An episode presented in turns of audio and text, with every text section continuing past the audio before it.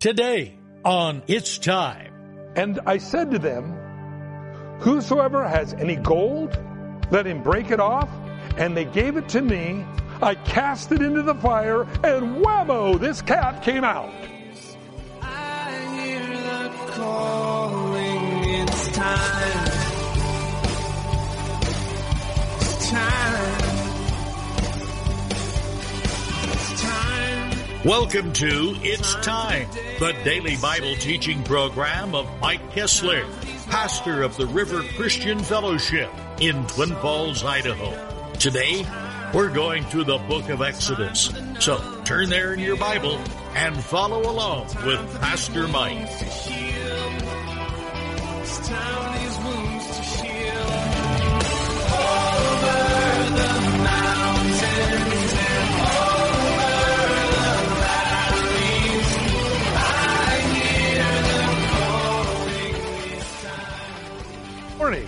Pray you have your Bible and like to invite you to open them, if you have them, to the book of Exodus as we go through this book, chapter 32. You know, a lot of people say, as a New Testament church, why do we even read the Old Testament? Well, in the Old Testament tells you the heart of God. It is interesting that God gave Moses the Ten Commandments written on stone. But the Bible says in the New Covenant, God's going to write His law on our hearts of flesh. Big difference. And so this morning, as we look at this, we find that Moses goes up to the mountain to receive in hard copy the Ten Commandments. While he's getting this, God speaks to him and says, Go down quickly, Moses. Your people have gone astray. He comes down from the mountain, and there we find the children of Israel who less than 40 days before were willing to obey God. In fact, they said, All God says we will do are naked, dancing around a golden calf. Moses is filled with anger. He takes the Ten Commandments, he throws them down, he breaks them. By the way, Moses, I think, had a little problem with anger, whether it was killing the Egyptian guard or breaking the Ten Commandments, but whatever it was, we're going to talk about anger in a few minutes. But the thing is, what is really amazing is that Moses, as his anger is against the people, he still intercedes for them. If you have your Bible again, Exodus chapter 32. And by the way, when we look at these things and we look at the Ten Commandments, this is what is necessary for society to exist. Now, there's a lot of things in governments that will cause people to band together or to be forced together. In the United States, we have in our Declaration of Independence that we were endowed by our Creator. In other words, the very foundations of our country recognize God and that you were endowed by a Creator. And if you're created by God, you are created for something. The communist world, the socialist world, does not believe this. They believe that you are evolved. You're just another worker bee, another ant, get in line. And if you don't stay in line, we have guns and gulags to make you stay in line. What holds society together is either the law of God or the point of a gun and gulags. This is the difference between our form of government and the communist socialist form of government. And people need to realize that, oh, it's just another way of, of governing people. Oh, no, it's not, friends. It is a totalitarian dictatorship to take away your freedoms. I've said often, I believe communism and socialism is the cruelest form of government that is on the earth today. It is interesting in Seattle, Washington, that they tore down the statues of Christopher Columbus. But you know what they have there now? Statues of Joseph Stalin. Yeah, the one that murdered 20 to 30 million fellow Russians. You see, if you believe that that is a good form of government, you don't know God's Word. And do you realize what we read today and what we've been reading is how God will judge the world and govern the world someday during the millennial reign of Christ, where the Bible says you who are believers will rule and reign with Christ for a thousand years. This is what God will be ruling and reigning with. So it's important then that we know. So we can't say, well, I'm a New Testament Christian. We have no use for the Old Testament. Simply speaks of a person's ignorance concerning God's Word.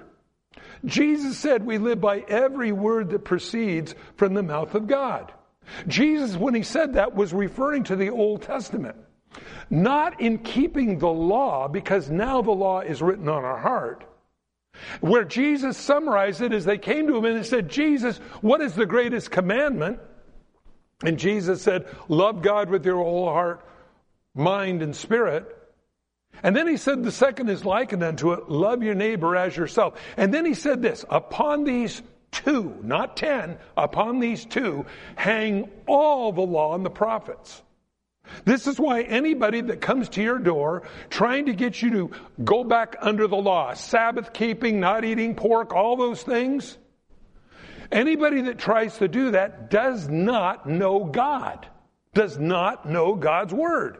Because if they did, they would understand that the commandments of Jesus, he, Jesus said this, if you love me, keep my commandments. That's not speaking of the Ten Commandments, friends. The two commandments that Jesus gave was to love God and love your fellow man. Isn't that the way you want somebody to treat you? Is the way you want to treat them? You see, that's what God wants from us.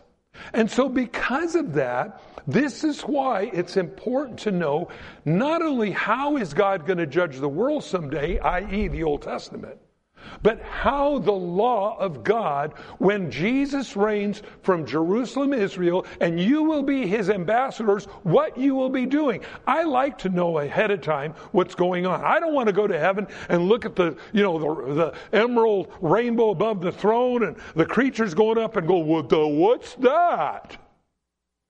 Like a bunch of country bumpkins? The Bible tells us what that is. If you read Revelation chapters 4 and 5, if you look at Isaiah chapter 6, you get this picture of the heavenly scene. What's going to be there? Why is that important? To know how God's going to run the world, judge the world someday. Not that you will be judged, because Jesus Christ took your judgment on the cross. But how an ungodly world. Now remember, during the millennial reign of Christ, some seven year north of today, the Bible says that we will reign over the earth with Christ. Remember, there's going to be people that make it through, amazingly, through the tribulation period, and they will live to be a thousand years old. The curse is gone off the earth, and God restores it. Men will live, women will live to be nearly a thousand years old. The Bible tells us that if a child, if a person dies at a 100 years old, they'll be considered a child. That's kind of weird. You'll actually get your house paid off. But you look at this and you realize that this is what's going on. But here's something else to remember. During the millennial reign of Christ, there's still going to be people with the old sin nature. The Bible tells us that we need to be born again. Not only today, but during the millennial reign of Christ. You must be born again. There is something inherited in humanness called the old sin nature. Sinning does not make you a sinner. Sinning proves what you are. There's a big difference. So understanding that as we look at this, God gives man the Ten Commandments. Now the Bible tells us a lot about this old sin nature. Something you need to understand. The Bible said it's not within man to live righteously. We are rascals by nature. We are lawbreakers by nature. We don't even know we do it. You could observe it in your children, but if you really kind of get sensitive in your own little world, you'll go to a door. It'll say push, we'll pull. It'll say wet paint, don't touch, gotta check it out. It's just the way we are. Speed limit says 55. Hey, you can go 57, they won't give you a ticket. We are lawbreakers by nature. But the Bible says that we want to be more like Christ. And so, when we understand this old sin nature, when we understand what the Ten Commandments were, and again, going back to Exodus 20, where the Ten Commandments were initially given in the hearing of all the people of Israel at the base of Mount Sinai, where they had all gathered. God spoke from the fire, the, the mountain, the clouds, the lightning from the mountain, and the Bible says all the congregation of Israel heard God speak in an audible voice. That'd been pretty cool, huh? God heard them, uh, they all heard God speak and when he heard, when they all heard God speak, they said, all that God has said, we will do. Now, I believe that's very significant because I believe when a person says, all God that you say, I will do. Thy kingdom come, thy will be done on earth as it is in heaven. I believe God puts your name in the book of life. Not everybody's name is in the book of life. He, uh, the book of Revelation 13, 7, 17, uh, excuse me, 13, 8, 17, 8 says, and those people who are not, names are not written in the book of life, worship the beast and his image, which means basically the whole world. The idea that everybody's name is in the book of life and then you do something really rotten and your name is taken out of the book of life is not biblical. Your name is in the book of life because you have chosen to obey what God has said. Thy kingdom come, as Jesus taught the disciples, thy will be done on earth as it is in heaven. Well, we have the Ten Commandments given. We have God telling Moses, you better hurry down. You got problems in River City. Let's pray. Father, as we read these words today, may your Holy Spirit cause them to come alive that we will not forget them and Lord, that we see the futility and the foolishness of making gods ourselves. And so we ask you now to bless this. Holy Spirit, we thank you that you keep remind us of these things in Jesus' name. Amen. Let's go to verse 15. We covered the first part of this last week. And Moses turned and went down from the mountain. Now, again, uh, he had to get down in a hurry because there was problems. We remember that that Moses went up to the mountain with Joshua. Yes, the same Joshua at the Battle of Jericho. That same Joshua, okay? They went up the mountain. Joshua waited at a place. Moses went on up further and, and spoke with God. So it says, he came down from the mountain. The two tablets where the testimony were in his hand. This is where the old saying comes Moses, uh, your people give me a headache, take two tablets and call me in the morning. Okay. The two tablets of the testimony were in his hand. The tablets were written on both sides. On one side and on the other, they were written. Now, the tablets were the work of God and the writing was the writing of God engraved on the tablets. That had to be something when Moses saw this being. This is probably the first illustration of laser etching in the, wor- in the world. But he actually carved it right out of the mountain and gave it to Moses. Now, I imagine they weren't real thick. I don't think God would give the law in a burdensome form, but in other words, they weren't some solid gold plate where it logically would be impossible to lift up where they weigh 500 pounds. I believe these were probably like uh, a little thicker than probably uh, tile that you would get at your local hardware store or something like that where it was cut on both sides. And it says, and when Joshua heard the noise of the people as they shouted, he said to Moses, There is noise of war in the camp. But he said, It is not the voice of those who shout in. It, it is not the voice of those who shout in victory, nor it is the voice who cry out in defeat. It is the voice of those who sing that I hear. Now, wondering what in the world does this mean? So it was, as soon as he came near the camp, he saw the calf and the dancing. And Mo, so Moses became angry.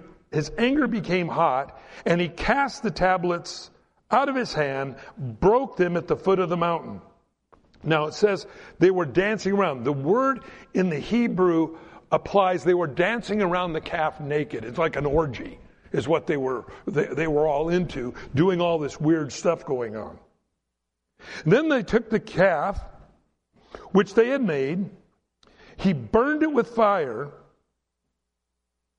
and ground it into powder and scattered it on the water and made the children of Israel drink it.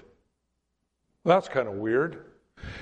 The golden calf, he takes and he burns it, melts it back down from what it was. Then he ground it up. He put it, he put it in the water and made the children of Israel drink it.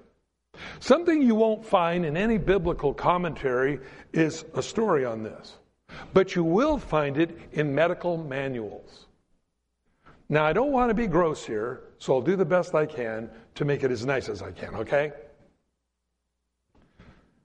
They ate the ground up gold. They drank it, but it same as eating it because it didn't. Well, you all know that I'm trying to be as kind as I can be here. You know when you eat something and it's not digested, what happens to it? Can you imagine the children of Israel one day worshiping this calf, then it being melted down and grounded up? and they eat it, and then they go off and go to the bathroom. And as they walk away, they leave behind them little sparkly things. Now, again, friends, you can check this out in the medical manual. You don't have to take my word for it.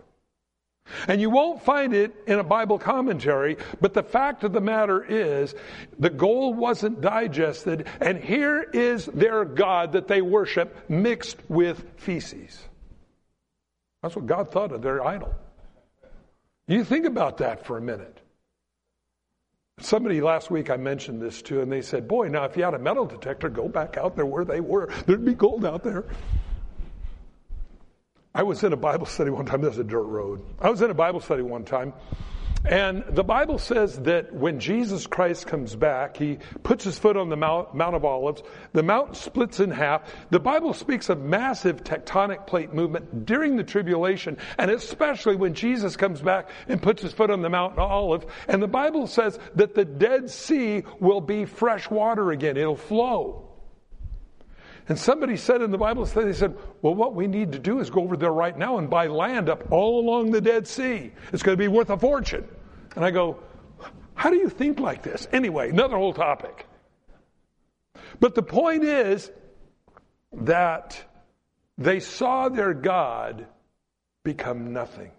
In fact, irreproachable where you wouldn't even want to touch it. And so he says, he made them drink it.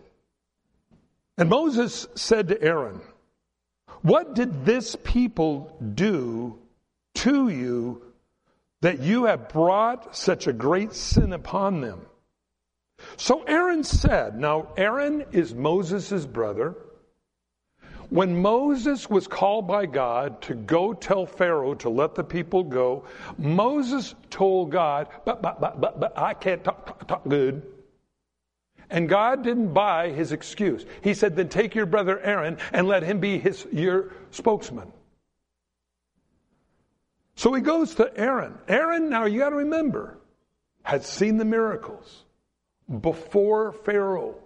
The ten miracles were brought upon the land of Egypt by Moses through Aaron they saw the pillar of fire by, by night, the cloud of smoke by day to keep the sun off their little bald heads.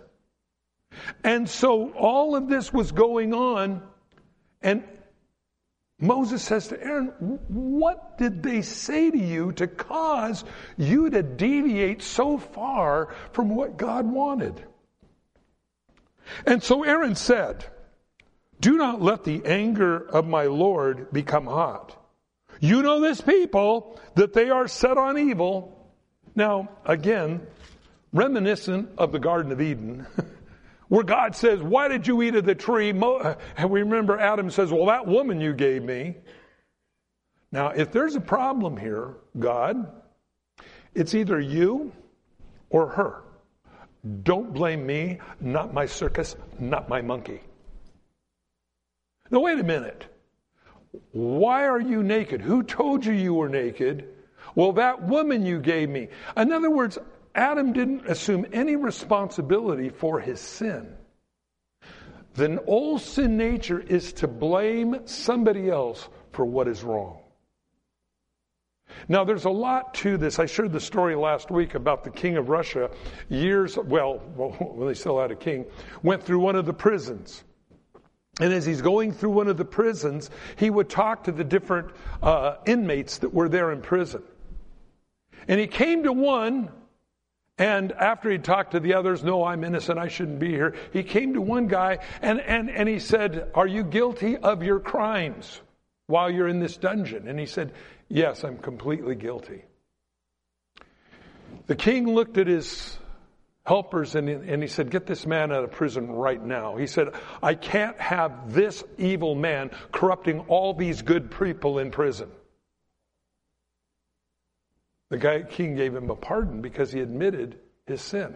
But that's not within the nature of man. We want to blame somebody else for what we done wrong. Well, that woman you gave me, or, or, well, I stole because I didn't have enough money, or I, I did this because of this. And we all have our excuses, and we think that in some way we have our little deal with God, that God will smile at me because even though I know I sinned, well, you know, I was entitled to it. Well, this is the problem that we run into with Aaron. Well, you know, they're a group of people bent on sinning. For they said to me, Make us gods that shall go before us. As for Moses, the man who brought us out into, out of the land of Egypt, we don't know what's become of him. And I said to them, Whosoever has any gold, let him break it off and they gave it to me. I cast it into the fire, and whammo, this calf came out. Wow. Now, this is what you call telling a lie. And in the words of Adolf Hitler, if you're going to lie, tell a big one. This is a big one. I said to them, You give me your earrings. I threw this into the fire, and this is what came out. Well, very clearly, if you go back to the first part of the chapter, it says that he formed it. Yes, it is true. And you'll find that in a lie, there's an element of truth. There is an element of truth in that they did break off their earrings, they did give him gold. But where the lie comes in is we threw it into the fire and this is what came out, as if it was some kind of divine miracle. Friends, this is kind of weird because, again, you understand that Moses knows God. Moses knew that this just didn't happen or come out. Well, Moses saw that the people were unrestrained. Now, again, going back to the dancing around naked, for Aaron had not restrained them to their shame among their enemies. Then Moses stood in the entrance of the camp and said, Whoever is on the Lord's side, let him come to me. And all the sons of Levi gathered themselves together to him. And he said to them, Thus saith the Lord God of Israel, Let every man put his sword on his side and go in and out from the entrance to entrance throughout the camp, and let every man kill his brother, every man his companion, every man his neighbor. In other words, those that were part of this insurrection dancing around the golden calf, you execute them. And the sons of Levi did according to the word of the Lord. About 3,000 men of people fell that day. Then Moses said, consecrate, which means set yourself apart, yourselves today to the Lord, that he may bestow on you a blessing this day, for every man has opposed his son and his brother. It is interesting when all of this is going on, there were friends and relatives and people that they knew, but they realized the offense to God of making a golden calf was so bad that it didn't matter. And God says, I will bless you in spite of what you just had to do. Thanks for joining us on It's Time. as Pastor Mike teaches verse by verse through the Bible. If you've missed a program or would like to catch up, you can do so by getting it from the It's Time podcast in the iTunes Store or by downloading it from the It's Time website at theriverchristianfellowship.com. On behalf of Pastor Mike and the rest of us here at the River Christian Fellowship, thanks for listening and tune in next time for It's Time.